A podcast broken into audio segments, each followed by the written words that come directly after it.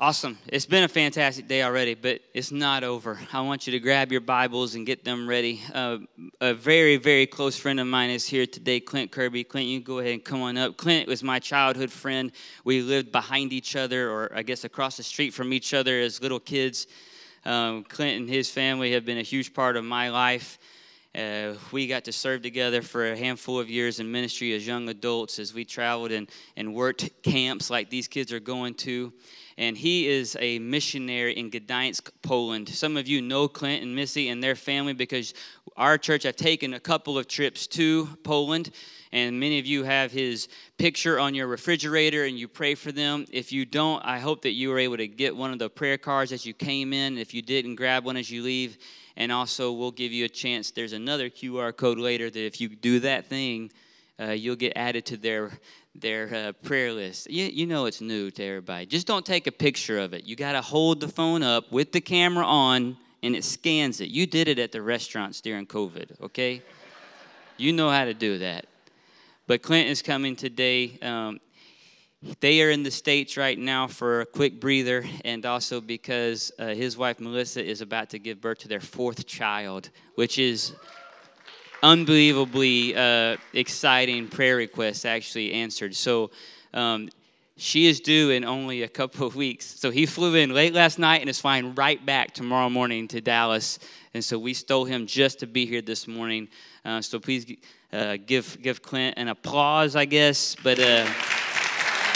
be praying for him as he speaks to us God's word this morning. Thanks, Brian. Well, it's a joy to be with you this morning. As Brian said, y'all have sent a couple teams to us. My family, we actually came through Heritage on our way to Poland back in 2009. Y'all were still meeting in a school, and y'all prayed for us. And sometimes, because right now in Poland it's the afternoon, I'll catch some of y'all's worship service online, so it's cool to be here and see everything. I didn't know if Brian, the worship leader's beard, was real. I thought maybe it was CGI for the live stream, but it's good to be here to verify that it's indeed real. So it's good to be with you this morning. Well, 4 months ago, as most of y'all know, Russia invaded Ukraine. And for the next couple of weeks, there was chaos and there was confusion everywhere. And where we are, Poland, we share a border with Ukraine. And so many Ukrainians escaped to Poland. They started to come into our city there. And my wife and I prayed about it. We knew we were going to host a refugee. We just didn't know who. But God brought to us a young Ukrainian woman named Svetlana. Her husband... Arthur was back in Ukraine. He couldn't leave the country because the men can't leave during this time. And when we met her on a Sunday, she was exhausted, she was sad, she was burnt out. But she came to our home. She was with us for 2.5 months. And as you can imagine, with 3 small kids, she was a huge blessing to us. I hope we were just as much of a blessing to her. But as the situation calmed down in her hometown, she returned right before we came over. But one day we were just talking, and she was, thinking about her experience of just suddenly having to leave her home, her husband, everything that she knew. And she said, in this life, we think we need all of these different things. But when that moment comes, and you don't have time to pack, you don't have time to get stuff done, and you just have to leave, you realize that you don't need all that much. It's true, right? There's many things that we think we need in this life, whether possessions, finances, all of these things, and all of those things are good. But when that moment comes, she just realized she needed to leave. She had a backpack, and that was it. In life, when we pursue the things that we think we need, we work for it, we save for it, we think about it, we stress about it. But many times in the end, we find out it wasn't something that we actually needed. It might have been something that we wanted, but it wasn't something that we actually needed. And in the end, we actually needed something else. So what do you think we need, actually need, in this life that God has given us? Well, this morning I want us to look at a familiar story from the Gospels. It's a story probably most of us know very well. But there's a tension in the story between what we think we need and what we actually need. A tension between what we think is most important and what God thinks is most important for us. So if you have a Bible, please turn with me to the Gospel of Mark, chapter 2, beginning in verse 1. Mark chapter 2, verses 1 and 2. And when Jesus returned to Capernaum after some days, it was reported that he was at home. And many were gathered together so that there was no more room, not even at the door. And Jesus was preaching the word to them. So at this point in the Gospel of Mark, Jesus has been preaching and ministering in the area of Galilee. But it seems here that he was going to make Capernaum his home base. It even says in verse 1 that Jesus was at home. We don't often think about Jesus being at home, do we? We often think about Jesus being in the manger. We think about Jesus, walking around and traveling. But here in verse 1, it says he's at home in Capernaum, and everyone found out about it. It says that there were many gathered together in his home. The room was full, so full, they couldn't contain more people, not even at the door. And what was Jesus doing? What does it say he was doing in verse 2? What was capturing everyone's attention and imagination? It says he was preaching the word. No lights, no cameras, no smoke, no lasers, no drones, no music as far as we know. It was the word of God. As a church planner, it's a humbling reminder that what people are desperate for the most are the words of life from God our Father. The music, the building, all of these things, those things are good too, but it's the word that we need the most. So everyone is there, the house is full, no one else could fit in, not even at the door. But of course, that couldn't stop everyone from joining that day. Verse 3 and 4. And they came, bringing to him a paralytic carried by 4 men. And when they could not get near him because of the crowd, they removed the roof above him. And when they had made an opening, they let down the bed on which the paralytic lay. So there's a man who's paralyzed and is trying to get into the house to see Jesus. Of course, he can't walk, so his 4 friends are there to carry him. But there's a problem. The house is full. Now, at that point, some people might have just given up and said, let's come back another day, or let's just wait for Jesus to come out later. But these 4 friends were determined. The full house was not going to stop them. So they get creative. Back then, a typical house was one room with 2 floors, and there was a staircase going around the outside of the house. So to get to the roof area, you had to climb up the stairs to get to the top. And typically, those roofs were held together with clay and some combination of sticks and branches. So as they're making this opening, you can imagine the dirt and everything raining down on the people inside. But these men didn't care. They had to get their friend to Jesus. They were okay with getting their hands dirty. Which leads me to my first observation from the text, and that is bringing someone to Jesus ain't easy. It's so good to be back here in the southern United States where I can use my ain'ts and my y'alls and y'all speak my language. But bringing someone to Jesus ain't easy. In the story, there were multiple obstacles in the way. First of all, their friend was paralyzed. As far as I know, there weren't, wheelchairs available back then. Second obstacle, the house was full. There's no more seats. You couldn't get in. Third obstacle, the roof. They had to get their hands dirty in order to open the roof. You know, there were a lot of moments when they could have just quit. There were a lot of moments where they could have just given up and everyone would have understood. But they didn't. It wasn't easy, but as we'll see later in the story, it was worth it. You know, one other thing I was thinking about this week, reading this text, you know, in order to bring their friend to Jesus, they had to go get their friend, right? Their friend didn't come to them. He couldn't come to them. Maybe he was at home, I don't know, but their friends had to go get him in order to bring him to Jesus. You know, it's a great sort of mini snapshot of our call to go and make disciples of all nations. We must go and bring our friends to Jesus, just like these four men.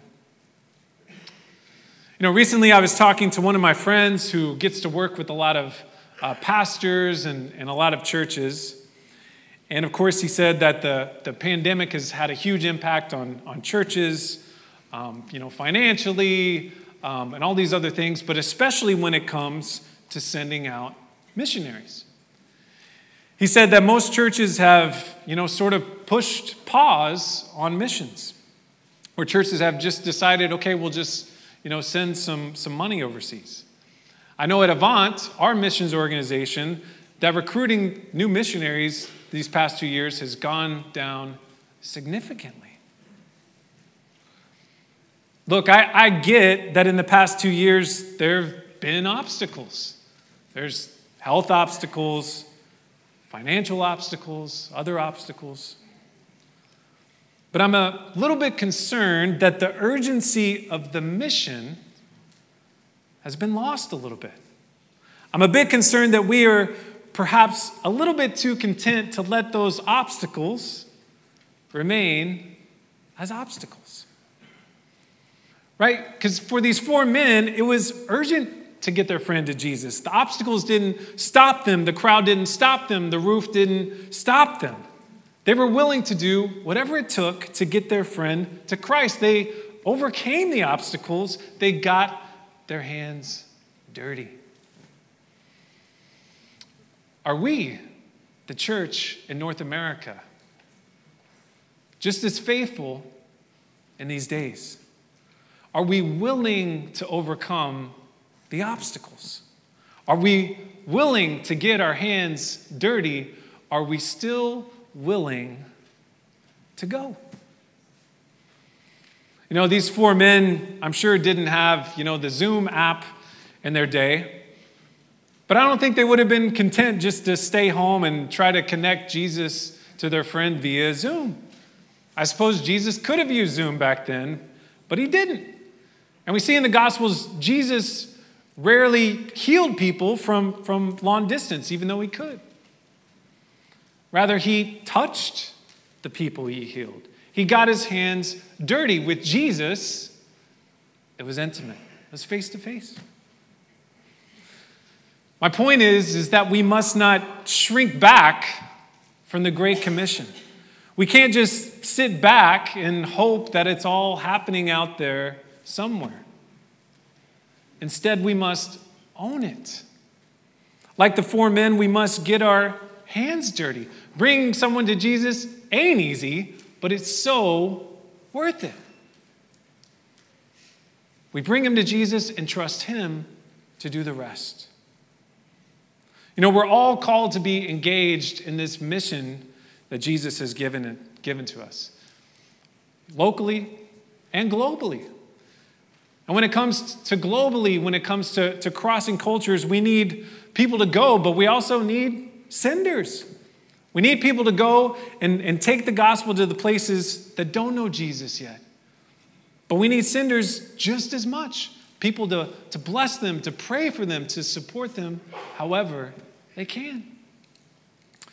You know, and I have to wonder that in a church this size, could there be someone, could there be a couple, could there be a family that God is actually preparing to go, to be a light in a dark place? Jesus said the harvest is plentiful, but the workers are few.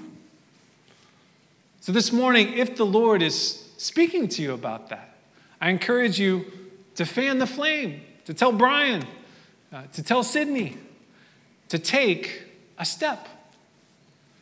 You know, when I was 20 years old, I didn't know anything about the country of Poland. I couldn't tell you anything about it. This definitely was not my plan. But God led me to one step. I took that step, which led to another step. I took that step. Then another step, took that step. You know, I like to say that God leads us with a flashlight and not a floodlight. We usually don't see 20 steps ahead, and that's probably good for us. Most of the time, we just see the next one. But if you're faithful with that next step, you never know where God could lead you. Will you take the next step? One last thing on these four men, since I'm here today at Brian's church. You know, one of the main reasons I'm in Poland and that I'm in ministry is because of Brian and our group of friends. There's that old saying, you know, show me your friends and I'll show you your future. And for sure, I was blessed to have a friend like Brian. I was blessed to have friends who loved the Lord, who challenged me to grow in areas of my life in which I needed to grow, and were good examples for me to follow. Choosing your friends is so important and so influential in determining the path of your life and the choices you make. We have a young Polish woman at our church in Poland named Marta. And when the lockdown started and all those things, she had more time. And so she kind of looked around, she looked at her group of friends and started to evaluate them. And she was like, are these really my friends? Are these people I just have fun with and can laugh with? Are these people I can actually talk about my hopes and fears and dreams? And eventually she decided that they weren't. They weren't really friends. They were just acquaintances. And so she took a step of faith and she just decided to end those relationships. And someone had invited to our church months before. So she said, maybe I'll go check out this church and see what's going on. And she came, and she came again, she came again. She started getting involved. She started to be a part of the worship team. And she found a loving community that would pray for her, support her, and challenge her. Not a perfect community, but a community of people who cared about her. Community a lot like Heritage. And she told me, I never knew such a place could exist. But she would have never found it had she not taken that brave step of looking for it. Who are your friends? Who are the people around you that you spend time with? Are they trying to get you to Jesus, like the four men? Or are they people that try to pull you away from him? The Bible says we typically walk the same path as our friend, right? Bad company corrects good character. Walk with the wise and become wise. I don't know about you, but I want to have friends who would carry me through the roof. And I want to be the kind of friend that would carry my friends through the roof. Show me your friends, and I'll show you your future. Well, let's look at verse 5 as the four friends lower their paralyzed friend down through the roof. And when Jesus saw their faith, he said to the paralytic, son, your sins are forgiven. It says that Jesus sees their faith. It's the faith of the four friends and probably also the paralyzed man that Jesus sees. He sees their faith in action. They believed that Jesus could heal their friends, so they brought him to Jesus. They overcame the obstacles. They got their hands dirty. And Jesus noticed. So Jesus sees their faith. Jesus looks at their friends who's paralyzed and says, son, your sins are forgiven. Wait a minute. Sins? What about his legs? Sins? I mean, wasn't the main issue his legs? Why is Jesus talking about his sins?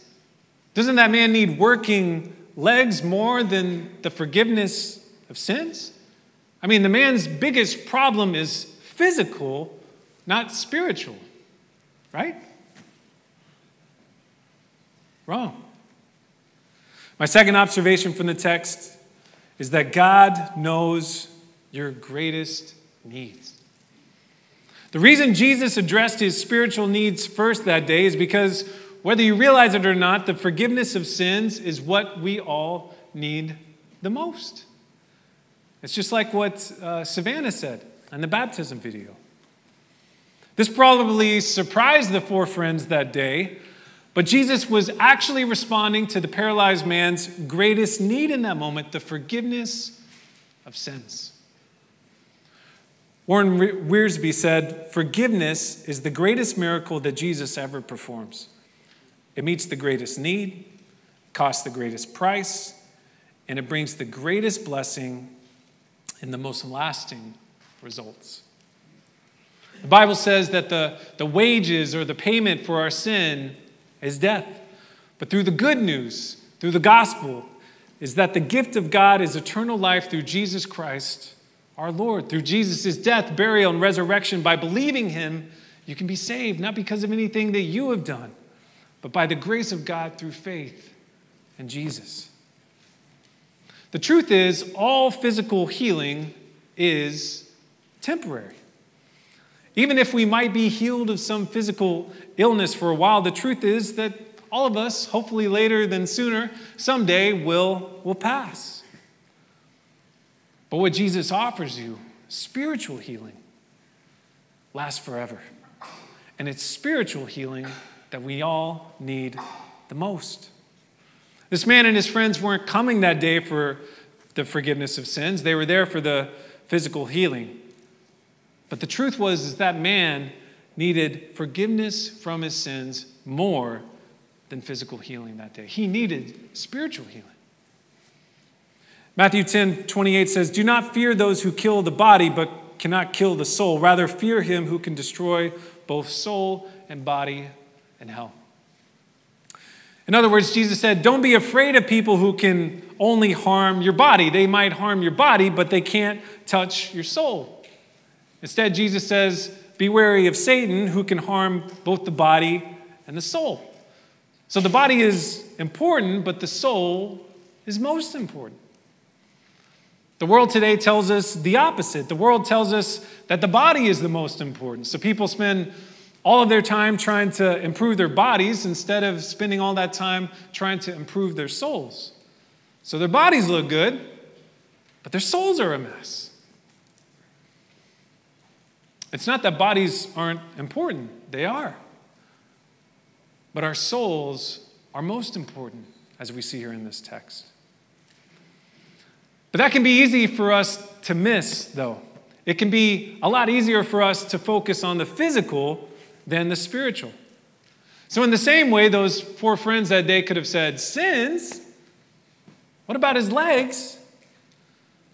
We could also say, okay, God, you might be trying to teach me something, but what about this job situation? Okay, God, I know you might be trying to tell me something, but what about my health problems? Okay, God, I feel you speaking to me about this, but what about my finances? I don't know how I'm going to pay the bills this month. And we feel like God isn't answering our prayers. We feel like God isn't responding to our needs. But the whole time, he's trying to teach you something spiritually. He's trying to help you grow. He's trying to help you rely on him more, because God knows what your greatest need is more than we do. You know, I'm still trying to grow in this area too. For a while, I knew we'd be back in the States this month for physical reasons, for the birth, and also after 13 years, we needed to raise more financial support. So these past few months, I was thinking about these physical things and maybe stressing over them. And then after some time, I started to consider, okay, God, but what are you going to teach me during this time? How might you use me? What do you want to do inside of me spiritually during these months? And then our time in the States started to have a purpose, a greater purpose, as I prayed for opportunities like this to share what God is doing in Poland and to ask God to raise up more workers for the harvest. I'm still learning this too. Don't be so focused on the physical that you miss out what God wants to do in you spiritually. Maybe this morning, like the paralytic, you think that your biggest problem is physical, but actually God wants to heal something in your heart spiritually. He wants you to forgive that person, or he wants you to ask that person for forgiveness. Or maybe he wants you to surrender that destructive behavior in your life, whether it's lust, alcohol, drugs, gossips, whatever. Or maybe he just wants you to come to him with your anxieties, your fears, your doubts, and insecurities. Sometimes we pray for physical healing and we're healed. Sometimes we pray for physical healing and we're not healed, like the Apostle Paul with his thorn in the flesh.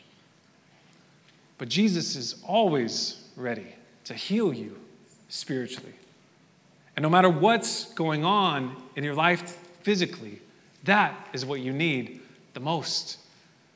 And then we can say with the psalmist, "The Lord is my shepherd, I lack nothing. I have everything I need. Even though I walk through the valley of the shadow of death, I still have everything." It's easy to come to God with a broken arm, with an infection, with a cold. It's not as easy to come to God with our hopes and our fears and problems, to give those things to him and to say, "God, I trust you. You know more than I do what I need right now." It's scary, but there's no better place to be. So Jesus forgives the man of his sins, but we see in verse 6 that not everyone was happy. Verse 6-8. "Now some of the scribes were sitting there questioning in their hearts, 'Why does this man speak like that? He's blaspheming. Who can forgive sins but God alone?' And immediately Jesus, perceiving in his spirit that they thus questioned within themselves, said to them, 'Why do you question these things in your heart?'" It says here in Jesus' house were scribes. Who were the scribes? Well, the scribes were smart men in Israel whose main job was to study the law, to study the Old Testament. One of their main jobs was to preserve the scriptures as they were, copied down, to make sure they were copied correctly. But just like the Pharisees, another group we see in the New Testament, even though they were experts of the law, even though they were teachers of the law had not traveled from their heads down into their hearts. They weren't gracious people. Later, Jesus in the gospel says that they were hypocrites. But here they are. They're in Jesus' home, and they're here to check out Jesus. And even though we might read verse 5 and say, "Jesus, what about his legs?" the scribes had a totally different question in their hearts. It doesn't say that they said these things out loud, but they were thinking about these questions. And their questions were, "How can this man say this? He's blaspheming. Only God can forgive sins." Of course, their second thought was quite serious. Back then, the penalty for blasphemy was death. And in their mind, they thought Jesus had just committed blasphemy by being able to forgive sins, which only God can do. But their third thought was actually correct. It's true. Only God can forgive sins. But what they missed, what they couldn't see, was that Jesus was God in the flesh.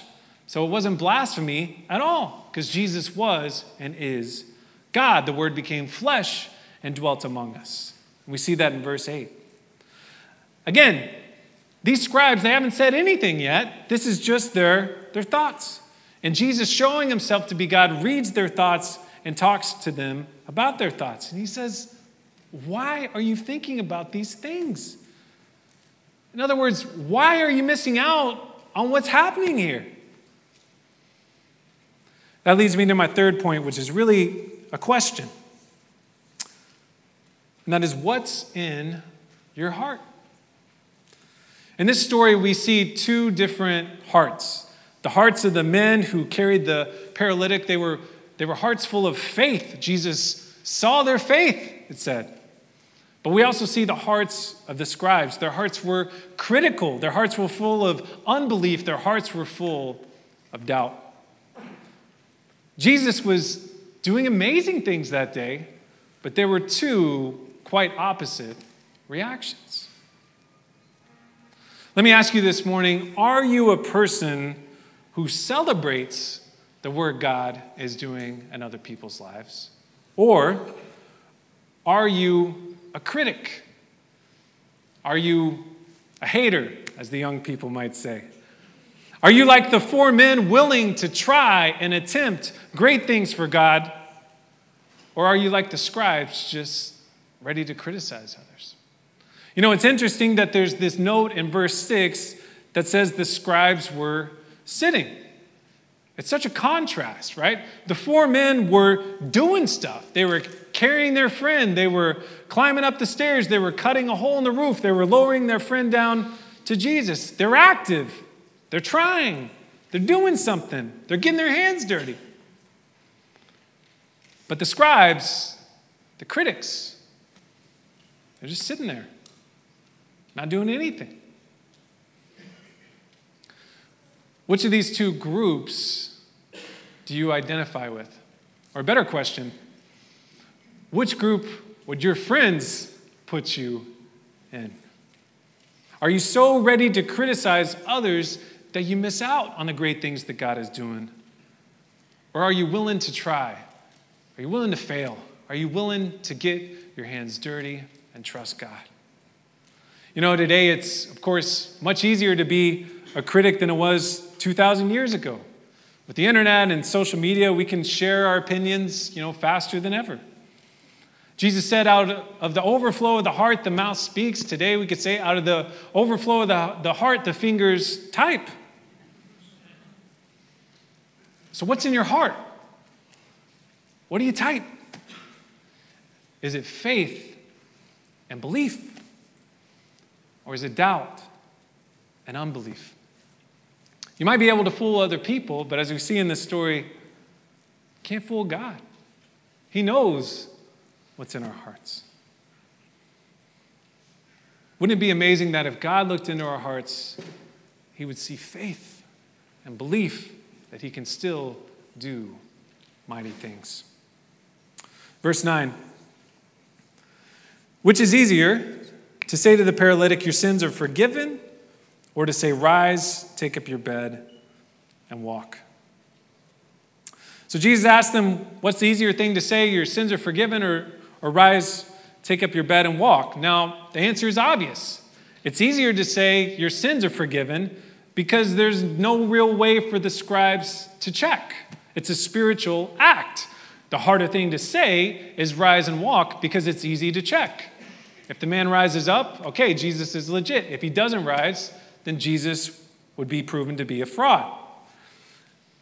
But spiritually, the truth is opposite. While it's easier to say your sins are forgiven, only God can actually forgive sins. So while it's the easier thing to say, it's something that only God can do. But of course, Jesus can do it because he's God in the flesh.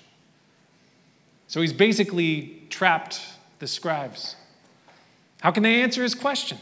What can they do? Well, before they have the chance to answer, Jesus resolves it. In verse 10, but that you may know that the Son of Man has authority on earth to forgive sins. He said to the paralytic, I say to you, rise, pick up your bed, and go home. And he rose and immediately picked up his bed and went out before them all, so that they were all amazed and glorified God, saying, we've never seen anything like this. So Jesus says the harder thing. He says, rise and walk. But Jesus says the reason he says this is so that people know that he has the authority to forgive sins.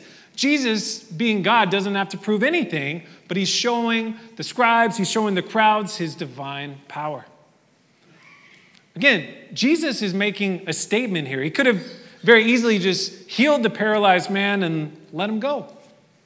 But Jesus wants these people to know that he has the power and authority to forgive sins. He is God in the flesh. Not only can he bring physical healing, but he offers spiritual healing. In verse 12, we see Jesus' miraculous power. He tells the paralyzed man to stand up, pick up his mat, and go home. And the man immediately stands up, picks up his bed, and goes home. And the crowds were amazed. They glorify God. They say, we've never seen anything like this. In this story, we see Jesus took care of this man's greatest need, his spiritual need. But we see here that Jesus also takes care of his other need as well. Which leads me to my last point, and that is simply, your problems are not too big for God. Even though the man's biggest problem was spiritual, Jesus still cared about his physical problem and healed him. And this healing, according to Jesus, was the easier thing to do. It wasn't a hard thing for God. What seemed impossible to this man and his friends for his legs to be healed was not a hard thing for God. We see here that God is so much bigger than our problems and our worries. And the amazing thing is that the God of the universe cares about you and cares about your problems. He cares about what you're going through right now. That thing you're going through today might seem impossible. It might feel too hard, but God can get you through it. God can resolve it. God is bigger than your problems. Nothing is too hard for him. And he invites us to cast our cares upon him. You know, Mark chapter 2 is a literal picture of Jesus' home, right? All are welcome. Scribes are there. If you can't get through the door, come through the ceiling. He invites everyone. He invites you inside. You know, as Svetlana, the Ukrainian refugee, told me, we think we need so many things in this life. But in reality, we don't need very much. Seek first the kingdom of God, and God will take care of all the rest. It's really easy to sing, Christ is enough for me. It's another thing to believe it, to walk in it. And when Jesus returned to Capernaum after some days, it was reported that he was at home, and many were gathered together so that no one could fit in the door. There was no room, not even at the door. And Jesus was preaching the word to them. And they came, bringing to him a paralytic carried by 4 men. And when they could not get near him because of the crowd, they removed the roof above him. And when they had made an opening, they let down the bed on which the paralytic lay. And when Jesus saw their faith, he said to the paralytic, Son, your sins are forgiven. Now, some of the scribes were sitting there, questioning in their hearts, why does this man speak like that? He's blaspheming. Who can forgive sins but God alone? And immediately Jesus, perceiving in his spirit that they thus questioned within themselves, said to them, why do you question these things in your heart? Which is easier, to say to the paralytic, your sins are forgiven, or to say, rise, take up your bed and walk. But that you may know that the Son of Man has authority on earth to forgive sins. He said to the paralytic, I say to you, rise, pick up your bed, and go home. And he rose and immediately picked up his bed and went out before them all, so that all were amazed and glorified God, saying, we have never seen anything like this. As the famous missionary William Carey once said, expect great things from God, attempt great things for God. There's a lost and dying world out there. They need the gospel. They need the forgiveness of sins. So may we be faithful. Let us go get them. Let us get our hands dirty. And at the end of the day, we can step back and be amazed, give God the glory, and say with the crowd, Lord, what an awesome thing you've done. We have never seen anything like this. Let me pray for us. Father, we thank you for your word. We thank you that you speak to us. God, we don't want to be scribes. We don't want to be doubters. We don't want to be sitting there. God, we all want to be like the four men, ready for any obstacles, willing to take great steps of faith, willing to get our hands dirty. God, we can't do this in our power. It's only through your power, God. And God, we confess that in this life we can easily focus on the physical things, the physical problems we have, the needs. And God, we know from your word you care about those things too. We're called to bring those things to you. But God, most importantly, you care about what's happening in our hearts. God, whatever you're speaking today to us, God, may we be faithful to surrender to you, to give to you. God, and I do pray that amongst this great church, I pray that if there is someone, some couple, some families, some people, God, who you've put on their heart to potentially go to cross cultures, to share the hope of Jesus with the dying world, God, I pray that they would be faithful to take that next step.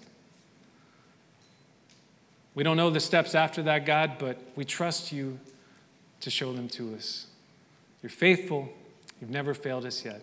It's in Jesus' name we pray. Amen. Amen. Thank you, Clint.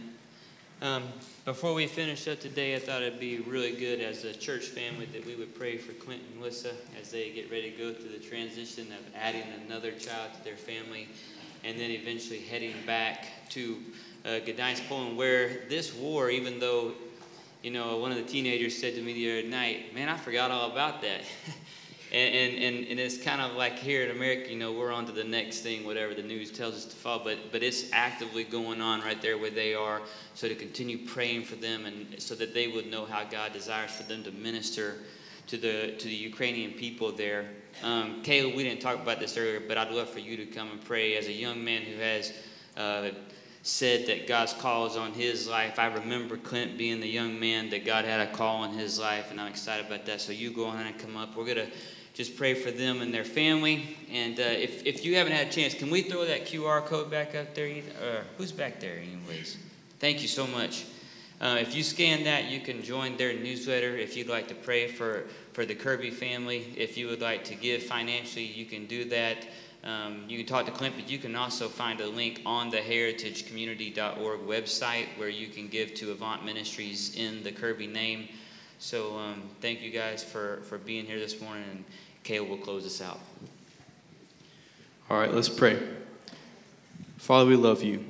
We're thanking you, God, that we can all gather here safely to praise and to worship your holy name.